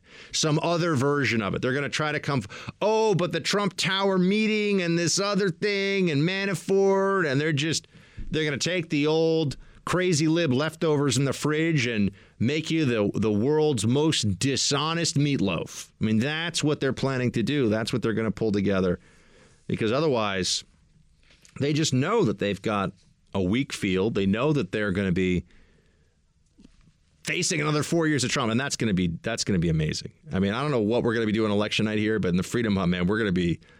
I'm going to have champagne at the ready, and it's going to be. I'm going to walk around New York. If, if Trump wins, I'm going to declare this now. I'm just going to walk around New York City the day after the election, and I, I think I might have to wear a MAGA hat. I think I might have to do it just to sort of see the reactions. I mean, people will throw stuff at me, but it'd be kind of fun. We videotape it, you know. It'd be I'm glad you're telling me now, Buck. This way I can order the extra jumbo sized hat.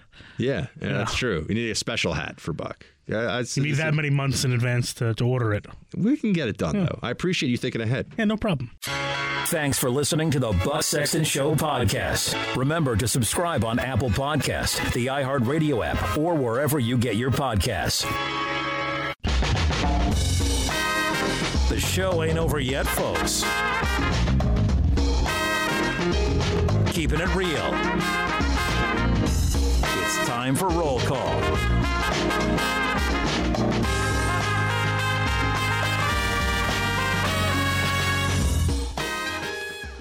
All right. Roll call. Fun part of the show for all involved, which means all of us, I guess, because you're listening and I'm doing, and producer Mark is here. Facebook.com slash Buck Sexton, Team Buck at iHeartMedia.com if you want to email us. Send them in. And now I read them off a sheet so that I don't have to spend time. In the past, I've had to go, okay, roll call in a second. Just gotta wait for it to load. Still loading.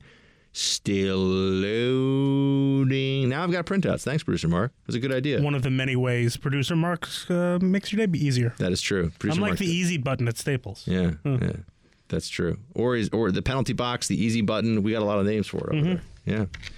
All right. Uh, JJ writes In this argument, producer Mark is me, and the Buxer is my younger sister. Backstreet Boys were the best vocally, but NSYNC had the better PR machine and attracted the biggest name producers and songwriters for their albums. They were also collectively much younger than the members of the Backstreet Boys. However, to throw a wrench in here, what are your thoughts on the original boy band, New Kids on the Block, or to go way back, the Beach Boys? Now, I think people would be very. I- I'm sure some of the boomers listening would not would not approve of the Beach Boys being called the boy band, but maybe there's a case to be. Do we think that's do we think that's a stretch? I mean, they are technically, a boy band. band, Right. but they're not a boy band like they sing and dance and stuff. Right. Um, New Kids on the Block. Uh, did they do Good Vibrations? Was that a New Kids on That the was Block? song? Beach Boys. No, no, no, no, no, no, no. Oh no. Yeah.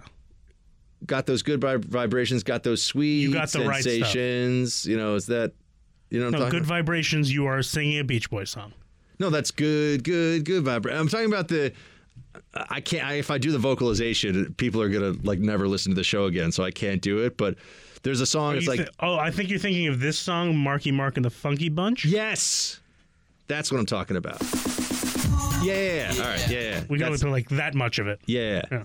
That that song. That's, Marky Mark. That's Mark Wahlberg, who is the brother of Donnie Wahlberg, who is in New Kids on the Block. Right. Okay. Yes. So that's what that is. As New Kids on the Block. No. song. Wait. Mark Wahlberg is not a member of New Kids on the Block. Donnie Wahlberg is. Wait. Really? Yes. I thought Mark Wahlberg was the No. New Kids on the Block. It was Donnie Wahlberg. It's Donnie Wahlberg. The I one don't- who stars in Blue Bloods. Yeah, I don't know about that, dude. It's hundred percent a fact. Are you sure about this? This Yeah. isn't like Clemson, right? You, you're, No, you're no, gonna- I'm you're- sure. you're- I mean, you can Google it. You have a, right. computer in front of you. All right. I'm going to believe you on this one, but yeah, I, I, I think New Kids on the Block, I barely remember them. I kind of always think, when I think of New Kids on the Block, it also reminds me, it wasn't Kris Kross big then? Because they'll make you jump, jump. Mac Dad Isn't that w- will the make one you song they had? jump, jump. Yeah. Uh, I believe also they, they had a, style for a while of wearing their jeans backwards, which was new. And I've got to say, as a as a dude, that strikes me as it might be kind of uncomfortable sometimes because they, hmm. you know, What's the difference other than the flies being on the other side? well, yeah, there's that. But like, I think also the way it's it's cut. I mean, not that I'm a fashionista here, but isn't isn't there usually more a little more room? I mean, I the, guess it depends on what kind of jeans you're wearing, but I feel like a normal straight leg pair of jeans, it wouldn't really make a difference. I like ample room in my jeans. Is all I can tell you. all right? I I, like too. I like ample Yeah. room in the right places. All right. Uh, here we go. Heidi Buck. I remember the other day you were saying, joking, I think, that you would do cooking while talking about history. Buck cooking and history time. I would pay to see that content. Love the show. I listen every morning while I work out. Uh, if I have a particularly stressful day at work, I'll catch myself thinking, I just need to hang out in the Freedom Hut right now. Your show always lifts me into a better mood. Keep it up, including the singing and impersonations. P.S. Producer Mark is the greatest in all caps. Producer Mark, I don't know if your family members are allowed to keep writing in like this. Yeah, I'm sorry. I have to tell them to stop. Yeah, you know, I don't know. Heidi's like your second cousin or something, but I really don't have anyone named Heidi in my family, though. yeah. Hmm. So he says. But yeah, producer Mark is the greatest in all caps. And a history show, cooking show. I, I kind of want to do this. I've, I've been thinking about ways to get this going, so we will see. Um, Karen, love the show and wish you continued success. A single guy should be looking to settle down uh, wherever nice young ladies in NYC are to be found, which is not in your apartment in front of the TV, right? You have plenty of time to retire, uh, watch TV when you retire. Get out there.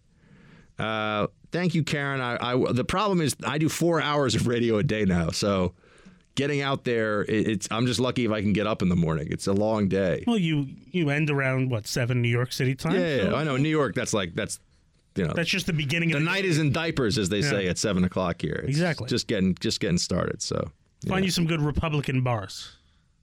there are none. Probably one in New York City. Yeah, I mean, there is one bar that I really like in New York City where they have a very large American flag hanging on the wall, Sure. and that's the closest. That's the closest that I can get to something that feels like home. You know. Most of them are sports bars. Yeah, but the thing Unless is, it's sports like bars, there's so many TVs, and I just feel like I'm gonna have a, you know, like there's too many flashing lights, too much noise. You know, people normally go to sports bars, but to watch sports. To I watch know. sports. Well, see, that's I go to sports bars to talk to people. Ah. And that's why there was like, shh, be quiet. I'm watching the game. John writes, Shields High, real news and Commie Bear fan. Wow, we're stretching back uh, back a few years here. If you buy a good cut of meat and salt the steak, there is no need for your excessively fancy reverse sear method. The trick is to leave the salt on 40 minutes. This makes a perfect steak every time. Well, John, if you have a thick a thick piece of meat and you cook and cook and cook to get the center of it the right temperature, it is possible to overcook much of the rest of the steak to get that perfect internal temperature. So that's what the reverse sear helps with. I don't understand what you think the salt does to avert this problem, um, but I am all ears. Pablo. Hey, Buck, love the show. I am old enough to have served in the Navy during Desert Storm. I remember thinking how easy an election Bush 1 was going to have. I mean, he took the U.S. forces in against what we thought was a formidable foe and ended it in 43 days. Putting the world on notice don't mess with America. Then, a year and a half later, he loses to a young governor from Arkansas. What I'm getting at is we can't assume Trump will get reelected. Shields high. Pablo, you are absolutely correct, man. I mean, by all accounts, George H.W. Bush should have won re-election, but you had Ross Perot get in the mix, and you had Bill Clinton win with less than 50% of the vote. So that was a uh, that was a real moment. Ross Perot handed the Democrats eight years of the presidency. I don't have a good Ross Perot. I, I was the only Ross Perot impersonation I can remember is Dana Carvey's impersonation, and I always get confused also with his George H.W. Bush impersonation, where he was like, "Not prudent, not gonna do it," and that's pretty much what I remember of it. Ross Perot, he was kind of up here. He was kind of like, he's kind of like, you know, you know, you know, yippee! I'm gonna, I'm gonna be Ross Perot on television. That, that was kind of Dana Carvey's Ross Perot, if I remember a little bit of that. Uh, I think he at one point paid uh, on, a sketch in a sketch. He paid Chris F- uh, Farley to let him ride him around like a horsey, and he was like, "Come on, horsey, come on!" And Ross Perot was like throwing money at him so he could ride Chris Farley. Like, oh, anyway, that, that I remember some of that. Michelle writes, just sending a message of hope. I do not know your circumstances, but no matter the case, I do hope you will receive love and joy this Valentine's Day. You deserve it because, as your listener and team member, I hope always for your best. Open the champagne and do eat well. All of your followers love you and wish your talent would skyrocket you to the top from now. Many blessings. Thank you so much, Michelle. That's very, very nice. Uh, so yeah, I'll, I'll I'll be around on Valentine's Day. I get you know producer producer Mark is going to bring me some roses because he's a he's a sentimental kind of guy. Producer Mark's not going to be here on Valentine's Day. Now, now, now maybe I do need the team to keep me from being a little sad. I'll call producer Brandon tell him to yeah, bring tell in producer Brandon I want some roses. Yeah, He's going to show up and be like, "Do you mean Guns N' Roses? Play some music." that's exactly what he's actually going to that- do. that is yeah. probably what he would do. Yeah, Well, that's fair enough. Uh, Peter right? Did producer Mark go to the Argyle Theater in Babylon? There are lots of great shows performed on Long Island. Is that where you went? That is exactly where I went. Oh, well, Peter clearly lives out in in, uh, in the Strong Island. On Long Island. Yeah. You do not say in Long Island. Yeah, whatever. Yeah. On the Strong Long Island. Important. Uh, I also always love. I, I've taken the uh, Long Island Railroad. and I like the way that the train conductors say the different, you know, Babylon, Patchogue, Ronkonkoma. You know, they have this sort of, of course, the automated certain voice. cadence. Well, I, I'm talking about no. This is I used to Oh, do it back conductor when the does it, conductor would say it. Yeah, yeah, no, because they got the they got the Strong Island accent telling you the way you say the town names for Strong Island. Yes. By the way, I have a quick story. Yeah. Did, did you take the LIRR to my uh, wedding? Uh, I took a cab. You took a cab? Okay, Yeah. well, uh, Or Uber, but yeah. I have. So we were watching the wedding video. We got this back recently, and you know they had the ceremony, and at first it was straight on, then they went behind us, you know, to kind of get another angle with the crowd behind us, and all of a sudden I see in the back where the people who were late were standing, and I'm like, is that a swoop? I mean, I was there for the ceremony. I was there for the ceremony. I feel like You I'm getting called out here. after I walked down the aisle. No, no, no, no, no, no, no. I saw the whole vow. That's not true, producer Mark. I saw the vows. Mm-hmm. Okay. I saw the chuppah. Uh huh. The whole thing. Yeah. I was there. I was. I saw that and I was like, I have to. I was a little on the later side. Sure. Uh huh. But yeah. Well, it's just funny because you know you're late to work every day, so I, I keep telling him the show starts like when I get this. here. He doesn't understand that that's actually a truism. The show does start when I get here. There's no show until I get here. So what difference does it make? I mean, that's fair, but Yeah.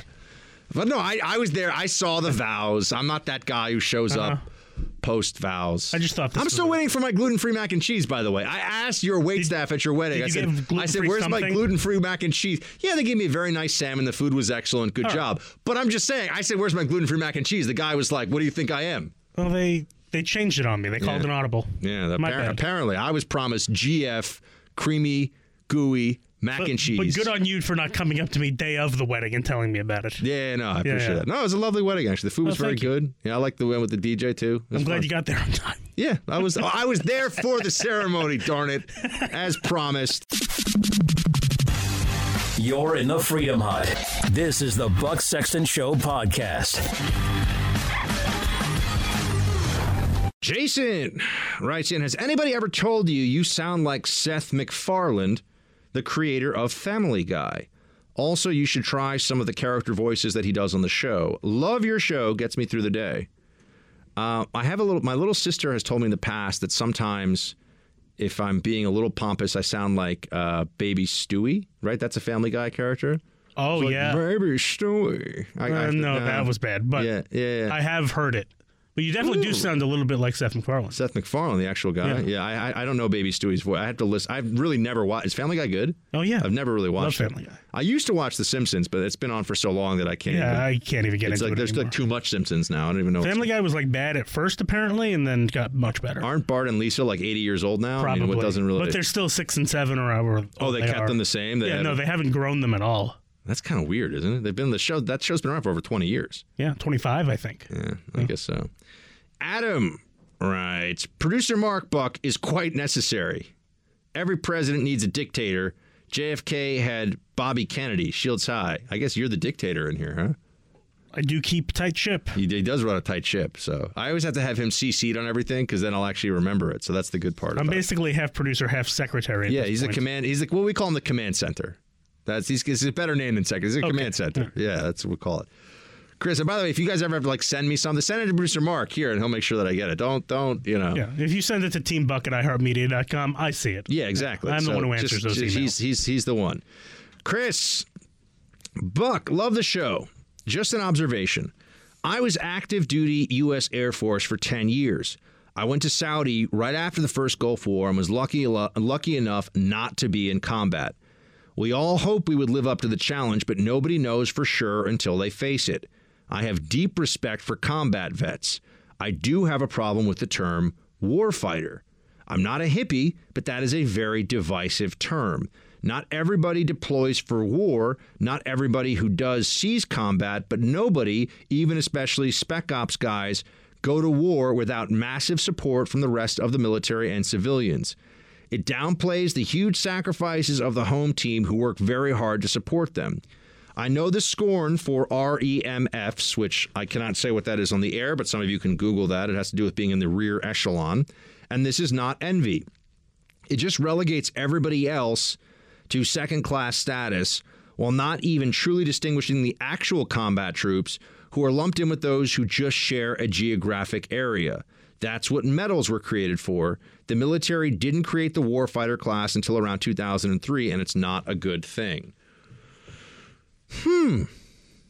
Interesting, Chris. Uh, first of all, thank you for your service, and uh, I I don't. I mean, so the term. I, are you is your is your objection to the term warfighter or to the way the term warfighter is applied? Because there are clearly people.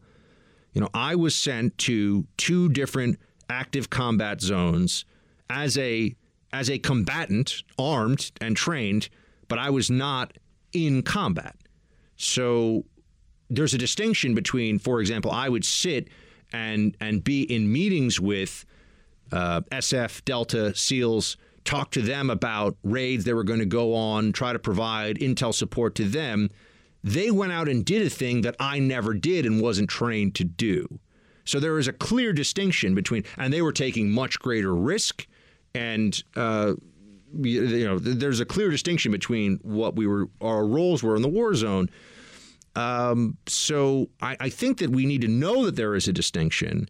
But I suppose what you're saying is sometimes by focusing on the distinction too much, it downplays excessively the contributions of those who are uh, supporting the war fighter. You know, I mean, if it weren't for the guys flying transport planes in Iraq to bring ammunition and food and you know medicine and supplies to frontline deployed SF guys. And I remember being in an SF compound. It's just like a house in the middle of the desert, and they just had some sandbags up and some guns, and they were just living there. I was like, wow, you guys are out in the. This is the Alamo. You're out in the middle of nowhere by yourselves. Uh, without transport, well, it's transport helicopters actually bringing them stuff, but without that, you know, they wouldn't even be able to to fight at all. So clearly, there's logistics and, and support and that all. I mean, civilians is, is a different thing back home, right? But I think it's just some people don't like that Mayor Pete walks around uh, puffing up his chest a, a, little, a little too much about how you know he's so special because he served. A lot of people served, and they're not nearly so uh, quick to point out that they're so brave and courageous. And a lot of people served that took a lot more risk and were much more brave and courageous than Mayor Pete was. So, but I'm interested to see what the rest of uh, some other Team Buck veterans and active duty think about that that distinction. So please do write in. Great show as always. Thank you so much, team, for being here. It is an honor. Talk to you tomorrow. Shields high.